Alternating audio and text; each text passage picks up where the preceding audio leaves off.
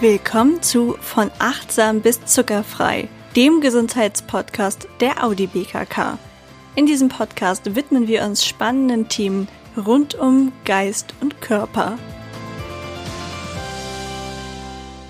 Hallo und herzlich willkommen. Schön, dass du in unserem Podcast eingeschaltet hast. Falls du schon Staffel 1 und 2 gehört hast, wird dir noch bekannt sein, dass wir immer große Themen für jeweils eine ganze Staffel hatten. Ab jetzt widmen wir uns in spannenden Einzelfolgen jeweils einzelnen Themen, um eine größere Themenvielfalt abdecken zu können. Für die ersten beiden Folgen haben wir uns dabei das Thema Veränderungen ausgesucht. In dieser Folge, der ersten von zwei Folgen zum Thema Veränderungen, soll es darum gehen, wie ich mich verhalten kann, wenn etwas passiert, mit dem ich nicht gerechnet habe. Das können Kleinigkeiten sein, aber auch richtig große Schicksalsschläge. Dazu haben wir Amelie Schomburg eingeladen, eine Psychologin, die sich viel mit dem Thema Veränderungen befasst. Sie wird uns Praxistipps geben, wie wir schon im Voraus ein bisschen resilienter werden können gegenüber Veränderungen, aber auch, wie wir damit umgehen können, wenn sie schon passiert sind. In der nächsten Folge wird es dann darum gehen, wie ich mich selber motivieren kann, Änderungen herbeizuführen, die ich eigentlich gerne möchte, aber der innere Schweinehund oder irgendwelche Lebensumstände, die ich nicht so gut beeinflussen kann, halten mich davon ab. Doch warum sind Veränderungen eigentlich so ein großes Thema in unserem Leben? Schließlich wissen wir alle, dass das Leben alles andere als konstant ist, oft sogar in so Wellen verläuft und wir nichts dagegen tun können, dass wir manche Dinge nicht beeinflussen können. Veränderungen, die nicht von uns selbst kommen, bedeuten für uns zunächst erstmal einen gewissen Kontrollverlust, den, glaube ich, kein Mensch gerne mag. Es ist viel schöner, wenn wir beeinflussen können, was passiert, wie wir damit umgehen und zu welchem Zeitpunkt uns Dinge ereilen. Also ist es zunächst einmal völlig natürlich, dass wir gegenüber Veränderungen nicht so aufgeschlossen sind. Oft konzentrieren wir uns dann nämlich auf das, was wir gerade aufgeben müssen, was an negativen Konsequenzen für uns damit einhergeht. Wir haben vielleicht Angst, uns zu blamieren, weil die neue Situation uns überfordert und wir nicht wissen, wie wir uns verhalten können. Außerdem ist es für unser Gehirn viel leichter, Dinge zu erledigen, in denen wir gut und geübt sind. Erinnern wir uns doch zum Beispiel mal an unsere erste Fahrstunde. Wie nervös war man denn bitte, als man da saß und man sollte plötzlich schalten und kuppeln und irgendwie noch gucken, dass man niemanden überfährt. Und heute setzt man sich einfach ins Auto und fragt sich manchmal, wie man überhaupt am Ziel angekommen ist, weil das schon so selbstverständlich ist. Neue Sachen verbrauchen also viel mehr Ressourcen in unserem Gehirn. Außerdem besteht ja auch immer die Möglichkeit, dass sich unsere Situation durch die Veränderung verschlechtert. Vielleicht sind wir gerade nicht rundum glücklich, aber es ist eigentlich ganz okay, wie es ist. Es besteht die Gefahr, dass durch die Veränderung eine Verschlechterung meiner Situation eintritt. Ganz nach dem Motto, lieber den Spatz in der Hand als die Taube auf dem Dach. Dennoch werden wir natürlich regelmäßig mit Situationen konfrontiert, die wir überhaupt nicht beeinflussen können. Das fängt mit Kleinigkeiten an, wie wenn das Wetter schlecht ist, vielleicht auch noch genau in dem Moment, in dem wir in den Urlaub wollen oder die Einkaufstüte reißt und unser Einkauf purzelt durch die Gegend. Andere Menschen lassen ihre schlechte Laune an uns aus, obwohl wir ihnen absolut nichts getan haben. Vielleicht hege ich auch einen Kinderwunsch, der sich einfach nicht erfüllen möchte. Oder ich bin schwanger und hatte das eigentlich nie geplant. Wer hätte vor zwei Jahren mit der aktuellen Covid-19-Pandemie gerechnet? Das Leben zeigt uns immer wieder, dass es voller Unberechenbarkeiten steckt. Und damit die einen nicht jedes Mal aus der Bahn werfen, ist es sinnvoll, sich im Voraus damit zu befassen, wie man sich auf Veränderungen vorbereiten kann und dann mit ihnen umgeht, wenn sie wirklich eintreten. Dafür begrüße ich jetzt die liebe Amelie Schomburg bei uns hier im Podcast. Willkommen, liebe Amelie. Hallo. Vielen Dank, dass du heute hier in unserem Podcast zu Gast bist. Wie geht es dir denn momentan persönlich mit dieser Situation, die ja ein perfektes Beispiel für diese Folge ist? Denn ich glaube, damit hat wirklich keiner gerechnet. Hm, mal mehr, mal weniger gut. Generell glaube ich ganz gut. Ähm, ich versuche mich manchmal von dieser Situation so ein bisschen zu distanzieren, nicht jeden Tag Nachrichten dazu zu konsumieren, ein bisschen Abstand zu finden. Und versuche mich dann auf die Dinge zu konzentrieren, die ich halt noch kontrollieren kann. Und ich finde, das hilft ganz gut, dann mit dieser, mit diesem Gefühl von Kontrollverlust umzugehen, denke ich. Also eigentlich ganz okay. Hast du irgendwie das Gefühl, dass du als Psychologin gewappneter für diese aktuelle Situation bist? Ähm, schon so ein bisschen. Also ich würde sagen, das Studium selber ist natürlich extrem theoretisch gewesen. Praktische Anwendungsbeispiele findet man da nicht ganz so viel. Aber ich habe dann noch weitere Fortbildungen gemacht, Coaching-Fortbildung, noch viele einzelne kleine Fortbildungen für mentale Stärke, Stressmanagement. Und das hilft natürlich extrem. Andererseits ist natürlich auch immer was anderes, ob man anderen Menschen was beibringt oder das selber bei sich anwendet. Das ist natürlich auch nochmal ein Unterschied. Ähm, aber schon, das hilft schon, da so ein, ja, so ein Toolkasten zu haben, auf den ich zurückgreifen kann, der mir dann schon auch hilft. Bei sich selbst ist das wirklich nochmal was anderes. Nutzt du denn dann auch die Hilfe anderer? Also ich komme mit mir selbst schon ganz gut klar. Hilfe von anderen in dem Sinne natürlich, dass ich dann mich Freunden oder Familie natürlich schon zuwende. Aber professionelle Hilfe aktuell nee. Hat sich denn jetzt die Nachfrage nach psychologischer Betreuung verändert? Also wirst du häufiger dazugezogen, wenn Leute alleine nicht mehr weiterkommen? Ähm, also Veränderungen per se ist, glaube ich, nicht gar, gar nicht so das Thema, dass die Leute speziell deswegen zu mir kommen. Aber ich merke schon, dass viele halt so dieses Bedürfnis haben, boah, ich denke nur noch negativ, ich brauche ein bisschen mehr Optimismus, es fällt mir auch schwer, vielleicht mich zu motivieren. Auch das ist ein großes Thema, weil wir alle dieses andere große Thema, ich mag den Namen gar nicht sagen, so im Kopf haben, dass wir dann vielleicht Schwierigkeiten haben, uns auf Studium oder Arbeit zu konzentrieren. Und das merke ich ist schon so ein Thema, ne? so eine Motivationslosigkeit und ja einfach mehr negative Gedanken und negative Gefühle, die bei vielen dann halt auftauchen. Der Optimismus, der halt so ein bisschen verloren geht bei vielen. Kommen die Menschen denn schlechter damit klar, je länger diese Veränderung andauert? Ja, auf jeden Fall. Also gerade weil wir da, oder weil viele natürlich das Gefühl haben, es ist kein Ende in sich, weiß ja keiner, wann sich das irgendwann wieder ändern wird, ist das schon so eine so eine Hoffnungslosigkeit, so eine Ermüdung dann Stück für Stück immer weiter auftaucht. Du beschäftigst dich ja auch mit der positiven Psychologie. Das klingt ja erstmal, wie der Name schon sagt, ziemlich positiv.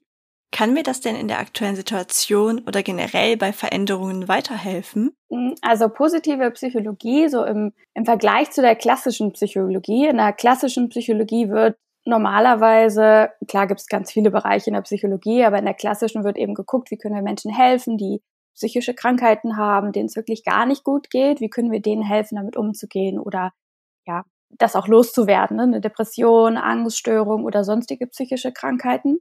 Und in der positiven Psychologie guckt man eher auf Menschen, denen es eigentlich gut geht, also die nicht psychisch krank sind.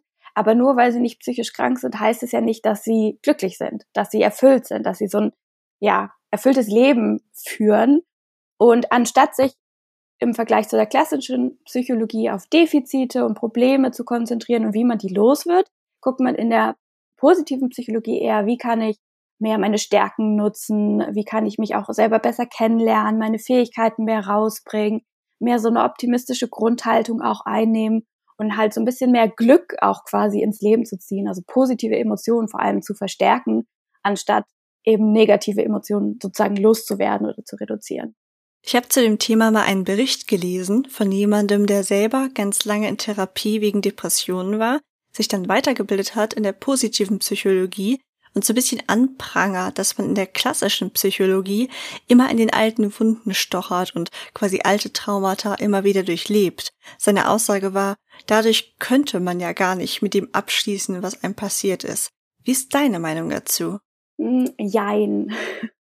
Also ich glaube, man muss da halt schon sehr unterscheiden. Wenn es tatsächlich um Traumata geht, finde ich das schon auch wichtig, die auch aufzuarbeiten. Obwohl es da eben, wie du gesagt hast, auch Stimmen gibt, die sagen, das ist eigentlich gar nicht zielführend. Es ist aber auch nicht mein Spezialgebiet, dass ich da sagen würde, so und so muss das gemacht werden. Ich glaube, das traue ich mich gar nicht. Aber ich finde schon wichtig, wenn wir jetzt Menschen haben, denen, die mental gesund sind, die jetzt nicht unbedingt ein, Trauma aufarbeiten wollen, dass da eben eigentlich der Fokus weg muss immer von diesem Negativen. Das ist ja, was wir ganz automatisch haben. Wir konzentrieren uns immer auf all die Sachen, die nicht gut funktionieren, die sch äh, schlecht gelaufen sind, die Gefahren für uns, was ja auch, wenn man sich das in der Evolution mal anguckt, ganz logisch ist. Wir wollen ja immer überleben. Wir müssen natürlich darauf achten, welche Gefahren gibt es. Ähm, aber für unser Wohl, Wohlgefühl ist das natürlich nicht zielführend. Also, und da finde ich das schon wichtig, weg von diesem Negativen zu kommen und mehr so, okay, was habe ich denn alles Positives in meinem Leben? Anstatt mich immer nur über meine Probleme aufzuregen oder mich immer nur darauf zu konzentrieren, einfach den Fokus zu verändern auf, okay, vielleicht ist mein Job gerade nicht super, aber dafür habe ich die allerbesten Freunde und die tollste Familie und so weiter und halt eben den Fokus einfach zu verändern. Das finde ich schon wichtig. Und dadurch, wenn wir den Fokus dann auf das Positive verändern und mehr positive Emotionen dadurch in unser Leben ziehen, dann verdrängen wir ja ganz automatisch die negativen Emotionen und werden die dadurch ein bisschen los. Du hast jetzt von Verdrängen gesprochen, was etwas ist, was man wahrscheinlich sehr gerne machen möchte, wenn man traurig oder wütend ist. Aber ist das auch gut, solche Gefühle zu verdrängen? Also mit verdrängen meine ich nicht, dass wenn die Emotionen, das ist ein ganz wichtiger Unterschied, wenn die Emotionen auftauchen, also negative Emotionen, dass wir dann einfach versuchen, sie zu ignorieren. Ähm, das ist genau falsch. Also Verdrängen von negativen Emotionen finde ich ganz nicht zielführend, sondern das ist tatsächlich, wir sollten versuchen, sie anzunehmen, tatsächlich zu fühlen. Und als Erwachsene verlernen wir das manchmal, weil ist auch sinnvoll, dass wir lernen, wie man sie vielleicht so ein bisschen verdrängen kann, damit wir nicht in einem Arbeitsmeeting in Tränen ausbrechen vielleicht. Ähm, obwohl ich finde, sowas sollte auch normalisiert werden, aber das ist ein anderes Thema. Ähm, aber was dann halt häufig passiert, ist, dass wir gar nicht mehr unsere Emotionen anfangen wahrzunehmen, besonders die negativen. Die fühlen sich auch blöd an. Und bei Kindern sehen wir das, wenn die, ähm, die fallen hin auf den Spielplatz, die tun sich weh und die schreien, als würde die Welt untergehen. Und im nächsten Moment rennen sie aber schon wieder freudestrahlend durch die Gegend, weil sie halt noch nicht ihre Emotionen versuchen zu unterdrücken, sondern sie erlauben sich das zu fühlen. Und wenn wir uns den Raum geben, Emotionen zu fühlen, dann verschwinden sie halt auch sehr viel schneller wieder. Emotionen wollen gefühlt werden und wenn wir diese negativen Emotionen nicht fühlen, dann klopfen die immer wieder an. Hallo, ich bin doch noch da, du wolltest, ich will was von dir. Ich, die haben ja auch eine Signalwirkung, die wollen uns ja vor irgendetwas schützen. Das heißt, die kommen immer wieder. Das meine ich nicht mit verdrängen. Das ist nicht so die beste Methode. Was ich damit meinte, ist natürlich, wenn wir viele positive Emotionen mehr in unser Leben ziehen, dass dann ganz automatisch die negativen generell weniger auftauchen. Aber wenn sie auftauchen, dann ist es wichtig, sie zu fühlen. Es ist also kein Verdrängen im Sinne von, dass man es wirklich gar nicht zulässt, sondern einfach nur, dass man den Fokus ein bisschen verschiebt.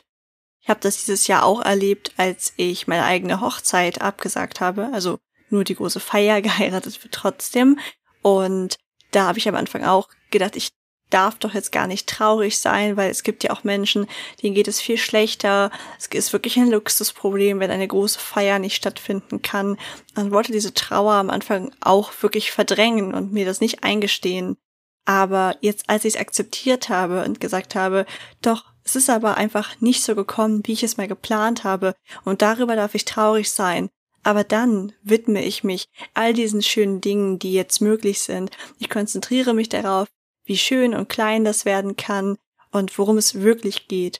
Ich glaube, es ist eigentlich genau das Beispiel, was du gerade gesagt hast. Man nimmt die Gefühle an, aber probiert dann die positiven Dinge mehr zu sehen. Genau.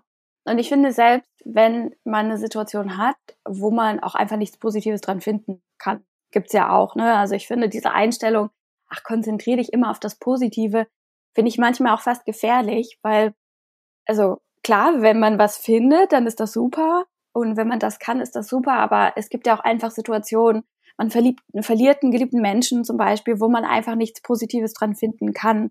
Und dann finde ich das auch voll in Ordnung, auch einfach nichts Positives zu sehen und sich dann nur auf die Emotionen zu konzentrieren, beziehungsweise dann vielleicht so eine optimistische Grundhaltung einnehmen, nicht im Sinne von, es gibt etwas Positives an der Situation, sondern mehr an, auch diese Phase wird halt vorbeigehen und irgendwann wird es mir besser gehen und ich kann mit der Situation besser umgehen. Das finde ich auch ganz wichtig. Man muss nicht immer was Positives an allem finden. Gibt es denn eine Möglichkeit, wie ich mich schon im Voraus auf Veränderungen vorbereiten kann? Denn es ist ja eigentlich klar, dass immer mal wieder was passieren wird, was ich so nicht geplant habe. Also was kann ich tun, um da von Anfang an ein bisschen robuster zu werden? Stichwort Resilienz, also so eine mentale Stärke aufzubauen. Wir sehen halt bei Menschen, die mental stark sind, die sehr resilient sind, die können eben mit Krisen, mit Veränderungen, die auch im Außen natürlich passieren, die sie nicht selber erzeugt haben, deutlich besser umgehen. Also die stecken das deutlich leichter weg, selbst wenn es sehr starke Krisen sind. Und im Zweifel wachsen sie sogar noch daran. Also Resilienz aufbauen, das hilft uns, mit Veränderungen, mit Krisen umzugehen. Und das ist auch etwas, was man tatsächlich trainieren kann. Auch da gibt's nicht so diesen einen, die eine Wunderpille, die man da schlucken kann, die eine Sache, die man machen kann. Ähm, aber so ein paar Grundgedanken dazu sind zum Beispiel ein entsprechendes soziales Netzwerk haben. Das ist wahnsinnig wichtig. Also gute Freunde oder Familie, gute Kontakte haben. Aber auch ähm, zum Beispiel Ziele im Leben zu haben, ist sehr wichtig. Eine optimistische Grundhaltung, das habe ich jetzt schon ein paar Mal gesagt, ist sehr wichtig. All diese Dinge führen dazu, dass wir generell mental stärker sind und das kann dann dazu führen, dass wir auch mit Veränderungen deutlich besser umgehen. Resilienz ist ja auch wirklich ein riesiges Thema, wo es ganze Seminare zu gibt. Wie finde ich denn da am besten einen Einstieg? In einer meiner Workshops kommen. Nein, es gibt ein paar ähm, tolle Bücher zu dem Thema. Ähm, es gibt generell positive Psychologie, wahnsinnig ähm, gute Literatur, die man sich dazu anlesen kann. Ich glaube, was ich am wichtigsten an der Resilienz finde, welchen Punkt ist für mich immer noch der Optimismus. Und den Optimismus, auch das kann man stärken, dass man optimistischer wird, so eine optimistischere Grundhaltung einnimmt. Und da finde ich eigentlich so, der eine Punkt, der da am effektivsten ist, ist halt die Dankbarkeit. Also den Fokus wieder auf das Positive zu legen, sich zu überlegen, was habe ich eigentlich alles in meinem Leben, was Tolles, wofür ich dankbar sein könnte. Und sich das regelmäßig immer wieder bewusst zu machen um da, wie wir vorhin schon gesagt haben, auch einfach den Fokus wegzunehmen von diesem ständigen Negativen, von den Problemen, all das, was gerade halt nicht funktioniert. Was ist, wenn es mir schwer fällt, so optimistisch in die Zukunft zu blicken? Man sagt ja manchmal, man ist entweder als Optimist oder Pessimist geboren und dass sich das nicht verändern lässt. Stimmt das oder kann ich, auch wenn ich dazu neige, Dinge eher ein bisschen schwierig anzusehen und mir viele Gedanken und Sorgen im Voraus zu machen, dann trotzdem etwas daran ändern? Ähm, da lässt sich tatsächlich noch was ändern. Also so eine Grundeinstellung ist schon, kommt auf die Charaktereigenschaften an. Menschen, die sehr neurotisch sind, sind natürlich ein bisschen pessimistischer zum Beispiel. Aber man kann das auch üben. Zum Beispiel eben durch diese Dankbarkeit oder indem man sich zum Beispiel immer wieder vor Augen führt, welche Erfolge man schon hatte, was man im Leben schon alles geschafft hat. Wenn ich mir immer wieder klar mache, welche ähm, Ziele ich erreicht habe oder welche Herausforderungen ich schon erreicht habe, dann hilft mir das natürlich, gibt mir so ein Gefühl, gewappnet zu sein für all die Dinge, die vielleicht noch kommen könnten, weil ich vielleicht ähnliche Sachen in der Vergangenheit dann schon geschafft habe. Also es ist tatsächlich auch eine Trainingssache. Man wird dann vielleicht, wenn man ein extremer Pessimist ist, wird man vielleicht nicht zum extremen Optimist, aber man kann es vielleicht ein bisschen stärken in die Richtung. Apropos extremer Pessimist. Was ist, wenn ich sage, ich habe in meinem Leben aber gar nichts, wofür ich dankbar bin und auch keinen Erfolg, den ich feiern könnte? Dann finde ich das eher traurig äh, erstmal. Ich glaube auch nicht, dass das wahr ist. Ich glaube, wir haben alle irgendwie etwas, wofür wir dankbar sind oder Erfolge. Und vielleicht sehen wir das an manchen Tagen nicht. Vielleicht ist an manchen Tagen wirklich nur eine Kleinigkeit, für die ich dankbar bin. An so wirklich schlechten Tagen ist es vielleicht einfach nur der gute Kaffee, den ich morgens getrunken habe. Ich glaube aber auch, wenn ich für mich feststelle, dass ich wirklich wochenlang, tagelang gar nichts finde, wofür ich irgendwie dankbar sein könnte, das ist für mich schon ein Zeichen, dass man sich da vielleicht schon professionelle Hilfe suchen sollte. Das ist ja in der Tat wirklich ein sehr krasser Fall. Und da würde ich auch immer ermuntern, sucht euch dann professionelle Hilfe. Das ist nichts, wofür man sich schämen muss. Und auch wenn die eigene Lage vielleicht gerade sehr auswegslos erscheint, wird man überrascht sein, was vielleicht alles möglich ist und wie viel mehr Lebensqualität man doch wieder erlangen kann, wenn man sich diesem Problem mit professioneller Unterstützung stellt. Mhm. Und ich habe das Gefühl, dass wir alle uns eher zu spät als zu früh Hilfe holen. Ne? Also zum Beispiel beim Zahnarzt gehen wir auch prophylaktisch hin, um zu gucken, ob da alles in Ordnung ist. Aber bei unserer mentalen Gesundheit machen wir das leider nicht, sondern gehen halt erst hin, wenn es uns wirklich schlecht geht, wenn die Zähne quasi wehtun. Und ich denke, wir sollten da alle viel früher hingehen, als wir vielleicht für nötig behalten. Ja, denken. Ähm, ich glaube auch oft haben einige das Gefühl, naja, aber so schlimm ist es ja noch gar nicht. Und was, wenn ich dann einen Therapieplatz von jemandem wegnehme, dem es wirklich schlecht geht? Und auch das finde ich einen ganz falschen Gedanken. Wir haben alle das Recht dazu, uns Hilfe zu holen. Es ist auch eine Form von Verantwortung übernehmen für mich selber, ne? mir Hilfe zu holen, wenn ich merke, ich komme alleine da nicht raus oder nicht weiter. Da auch noch der Ratschlag. Manchmal macht man ja einen Termin mit einem Therapeuten oder einem Psychologen ab um sich einem Problem, einem akuten Problem zu stellen. Wenn man dann aber auf eine halbjährige Warteliste gesetzt wird, kann es sein, dass beim eigentlichen Termin die Grundsituation schon viel besser ist und man sich denkt, na ja, ich brauche es jetzt nicht mehr unbedingt, den Termin sage ich lieber mal ab, Vielleicht hat ja jemand akute Probleme und braucht den dringender. Aber das ist ja oft eine, ein wellenartiger Verlauf. Also würde ich immer dazu raten, auch in dieser etwas besseren Phase den Termin wahrzunehmen, damit man vorbereitet ist auf die nächste Veränderung. Mhm. Ja, ich glaube, wir sollten eigentlich alle prophylaktisch regelmäßig zur Therapie gehen. Ich finde, das sollte zu einem normalen Thema sein, wie ich halt regelmäßig zur Vorsorge bei anderen Ärzten gehe, sollte ich das eigentlich auch bei meiner mentalen Gesundheit machen. Widmen wir uns jetzt mal dem absoluten Gegenteil des Pessimisten von eben. Eine Person, die keine Sorgen hat, sehr froh in die Zukunft blickt, beziehungsweise gar nicht in die Zukunft blickt, denn sie lebt einfach so im Hier und Jetzt. Ist das besser? Naja, es kommt ein bisschen drauf an. Ähm, diese Alles wird gut Einstellung finde ich per se gar nicht schlecht. Wenn allerdings dann die Person natürlich denkt, mir passiert nie irgendetwas Schlimmes, äh, ist es auch wieder falsch. Also eine optimistische Einstellung heißt natürlich nicht, dass ich davon ausgehe, es wird immer alles zu 100 Prozent in meinem Leben klappen und Schicksalsschläge werden, werden mir nicht passieren. Weil wenn sie dann passieren, wenn ich diese Einstellung habe, ist natürlich ganz besonders schlimm, weil ich dann denke, ja, die Welt fällt aus allen Fugen und dann weiß ich gar nicht, wie ich damit umgehen soll. Ist auch nicht so richtig richtig. Also am idealsten wäre halt tatsächlich so ein Mittelweg, dass ich halt generell denke, es wird alles gut und auch schlechte Phasen gehen vorbei, dass ich aber auch weiß, schlechte Phasen gehören halt auch einfach zum Leben dazu. Ne? Dass Dinge passieren, die ich nicht kontrollieren kann, die mir nicht gefallen, die sich nicht gut anfühlen. Das ist halt auch völlig normal. Und wenn man das weiß, dann fällt es natürlich auch leichter damit. Kommen wir mal zu einem Beispiel für eine eher kleine, ungewollte Veränderung. Vielleicht wird auf der Arbeit eine Software eingeführt, und ich kenne mich prima mit einer alten Software aus, die benutzen wir bei uns, aber ab jetzt soll über alle Geschäftsstellen hinweg die gleiche Software genutzt werden und das ist leider eine andere, als wir bisher verwenden. Ich finde das total ungerecht, weil für mich persönlich bietet es ja überhaupt keinen Vorteil, dass wir alle die gleiche Software nutzen, finde ich. Also warum soll ich mich jetzt da einarbeiten, obwohl ich die andere Software echt gut konnte? Ein witziges Beispiel, weil ich eigentlich aus der Unternehmensberatung komme, Change Management und genau solche Sachen, halt wenn neue Software kam, darin gearbeitet habe. Also, ich glaube, der erste Schritt wäre erstmal zu gucken, okay, was macht das denn mit mir, wenn ich jetzt zehn Jahre in dem Unternehmen gearbeitet habe und dann eine neue Software kommt, ist es völlig natürlich, dass für mich so ein Gefühl von Verlust auch einfach kommt. Ne? Also wir haben einfach das Grundbedürfnis nach Orientierung und Kontrolle normales menschliches Grundbedürfnis. Und wenn dann von außen denkt man sich vielleicht, ist nur eine Software. Aber es ist trotzdem dann vielleicht ein Verlust für mich, weil diese Kontrolle halt wegfällt. Weil ich mich verändern muss. Und verändern ist immer unangenehm. Mm, und da würde ich erstmal gucken, was macht das denn mit mir? Welche Emotionen löst das aus? Und dann würde ich so viel wie möglich natürlich versuchen, über diese neue Software rauszufinden. Was bedeutet das denn eigentlich konkret für mich? Hat das vielleicht sogar Vorteile? Welche Nachteile hat es dann vielleicht aber auch?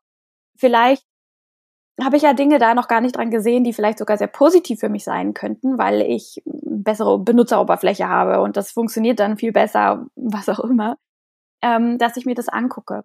Wenn ich dann aber natürlich feststelle, okay, das hat tatsächlich nur Nachteile für mich, dann kann ich natürlich auch gucken, okay, kann ich daran jetzt irgendwie was ändern? kann ich an dieser Situation irgendwas ändern?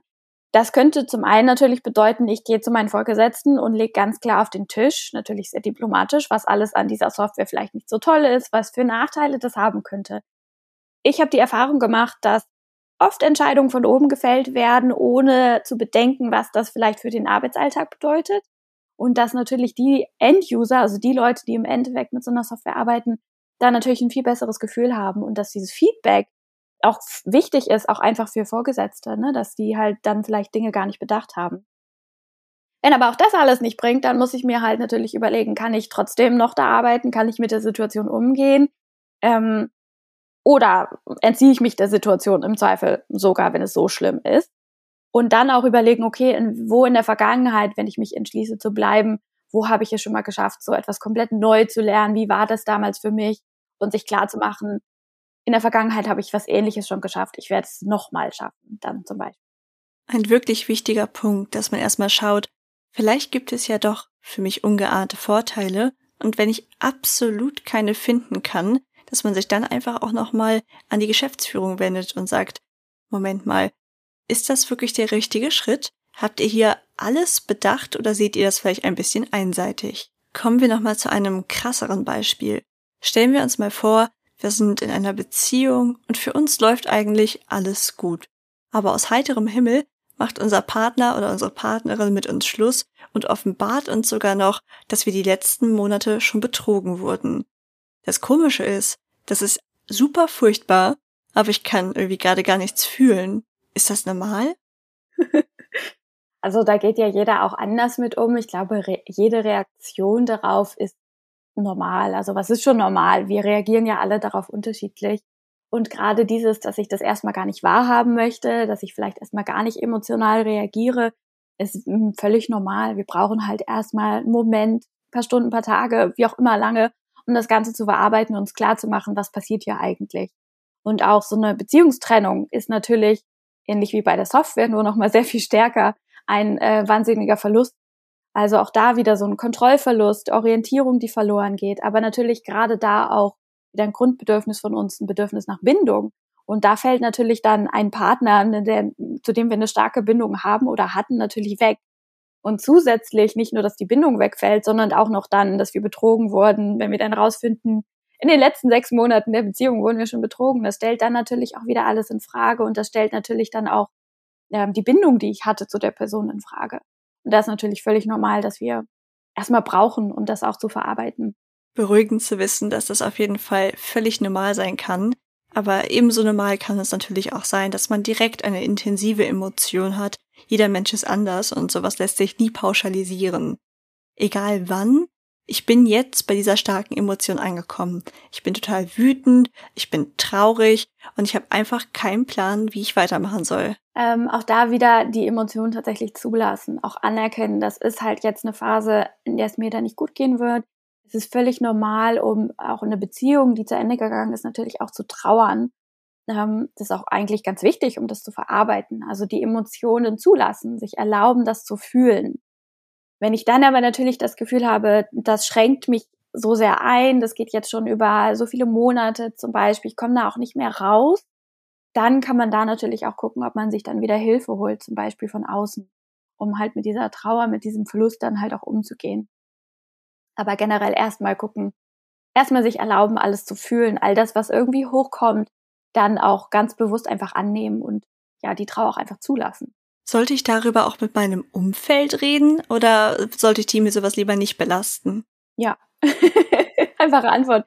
Äh, natürlich ist es immer gut, sich Freunden anzuvertrauen. Also soziale Kontakte, auch da wieder ne, Grundbedürfnis nach Bindung, diesmal natürlich dann einfach zu unseren Freunden, ist natürlich wichtig, dass wir das dann erfüllen und das ist ganz wichtig, sich auf Freunde oder Familie oder sonstige vertraute Personen auch zu verlassen und äh, das auch nutzen, um das zu verarbeiten. Die Trennung ist jetzt schon eine Weile her und ich konnte auch großartig mit meinem Umfeld darüber reden. Aber obwohl es jetzt schon so lange her ist, fühle ich mich irgendwie immer noch regelmäßig wütend und traurig.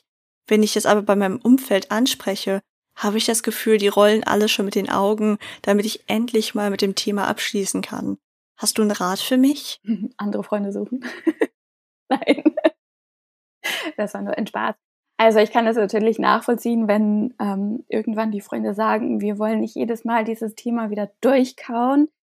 Ähm, das ist vielleicht dann auch ein Zeichen, dass ich mir überlegen sollte, hänge ich da vielleicht auch schon sehr lange drin. Ne? Und dann halt sagen, okay, meine Freunde können das nicht immer konstant für mich abfangen. Ähm, und dann auch wieder sagen, okay, vielleicht suche ich mir tatsächlich ähm, entweder professionelle Hilfe in Form von Therapie oder ich gucke, ob ich vielleicht auch andere Menschen finde, die gerade durch das Ähnliche durchgehen und die dann vielleicht noch ein anderes Verständnis vielleicht dafür haben, als meine Freunde, die eben vielleicht gerade nicht dieses, nicht diese Herausforderung haben wie ich zum Beispiel. Das stimmt. Das ist natürlich jetzt auch keine so schöne Situation, aber ich musste auch Verständnis für die Rolle meiner Freunde haben, die einfach nicht meine Therapeuten sind und nicht darauf spezialisiert sind, mich da irgendwie zu unterstützen. Genau. Also soziale Kontakte super wichtig, aber professionelle Unterstützung kriegt man von denen dann ja natürlich auch. Super wichtiger Punkt, ja. Ich habe das vorhin schon mal kurz angerissen, aber was ist, wenn ich noch so in meiner Trauer und meiner Wut bin, dass mir der Ratschlag, etwas Positives zu finden, einfach wie blanker Hohn vorkommt. Ich war zum Beispiel mal auf einem Seminar und da haben wir uns auch dieser Fragestellung gewidmet, Und eine Frau ist aufgestanden, nachdem sie sich gemeldet hat und hat gesagt, dass ihr Sohn gestorben ist und dass sie einfach nicht weiß, was sie daran Positives finden soll. Also erstmal finde ich diese Ratschläge, du musst immer das Positive finden, finde ich ganz schlimm. Ähm, oder auch dieses, ach komm, es ist doch nicht so schlimm, also ne, stell dich nicht so an oder sowas. Anderen geht's noch schlechter als dir, das finde ich auch ganz schlimm. So Leid kann man nicht mit Leid vergleichen. Ähm, das nennt sich dann toxische Positivität, das ist halt auch nicht zielführend. Ähm, was ich aber also ich glaube, wir müssen nicht immer irgendetwas Positives an etwas finden. Absolut nicht. Das habe ich vorhin auch schon gesagt. Es gibt halt Situationen wie jetzt bei der Frau, die du als Beispiel genannt hast, den Sohn zu verlieren. Was ist denn daran positiv? Und natürlich fühlt sich das dann, dann nochmal doppelt doof an, wenn dann Freunde oder Familie dann auch sagen, komm, konzentrier dich auf das Positive. Das ist ja einfach dann so ein Verhöhnen. Was ich aber wichtig finde, ist, dass ich zumindest das Grundgefühl habe, irgendwann wird's wieder besser. Also auch wenn ich jetzt in dieser Trauer stecke, wenn ich jetzt äh, einfach nichts Positives finde, dass ich trotzdem diese Haltung habe, gut, das ist halt jetzt einfach eine Phase, die ist äh, wirklich schlimm, ich fühle mich sehr schlecht, aber ich weiß auch, irgendwann wird's besser. Irgendwann. Und so. Ähm, wenn ich aber dieses Gefühl habe, dass das nicht so wird, dass ich denke, mein ganzes Leben lang werde ich mich jetzt so schlecht fühlen, wie ich mich fühle, dann würde ich schon sagen, okay, vielleicht sollte man da gucken, dass man sich da Unterstützung holt. Ich glaube, auch da kommt es ja darauf an, was da vielleicht auch der Auslöser für war. Ich glaube, gerade Trauer an den geliebten Menschen verlieren ist nochmal spezieller, als wenn ich zum Beispiel jetzt meinen Job verliere oder andere negative Sachen passieren. Ähm, gerade Trauer ist ein sehr spezielles Thema. Da würde ich mir dann vielleicht eine Selbsthilfegruppe zu dem Thema suchen oder halt eine therapeutische Unterstützung. Das stimmt. Das ist auch immer ein ganz individueller Prozess. Jeder verarbeitet es anders, jeder geht anders mit Veränderungen um und es ist wichtig, dass man sich da irgendwie nicht verbiegt. Also alles, was ich positiv sehen kann, es ist gut, dass ich mich darauf konzentriere, aber alle Gefühle sind da, um gefühlt zu werden. Hast du noch einen abschließenden Rat oder einen Denkanstoß für unsere Hörerinnen und Hörer? Ich habe das meiste, habe ich gesagt glaube, das Wichtigste, wenn es um Veränderungen geht, ist im ersten Schritt erstmal zu akzeptieren, dass sie zum Leben dazugehören und dass Veränderungen halt das einzig Konstante ist, was wir im Leben wirklich haben und dass es normal ist und dass es aber auch normal ist, dass es negative Emotionen auslöst, dass sie uns Angst machen manchmal und dass wir diese negativen Emotionen, dass wir die auf keinen Fall verdrängen müssen, sondern dass wir die auch einfach annehmen dürfen. Liebe Amelie, dann bleibt mir nur noch dir zu danken für deine Zeit und dass du diese Inhalte mit unseren Hörerinnen und Hörern geteilt hast. Wir wissen jetzt also ein bisschen besser, wie wir mit Veränderungen umgehen können, die uns überraschen. Doch was ist, wenn wir etwas ändern möchten und es uns einfach nicht gelingt? Komplizierte Lebensumstände, der innere Schweinehund, die Gründe können wirklich vielfältig sein. In der nächsten Folge geht es deshalb darum, wie uns das trotzdem gelingen kann. Dir gefällt unser Podcast? Dann gib uns gerne eine Bewertung auf einem Podcast-Player deiner Wahl und auch an ehrlicher Kritik sind wir sehr interessiert. Bis in einem Monat dann.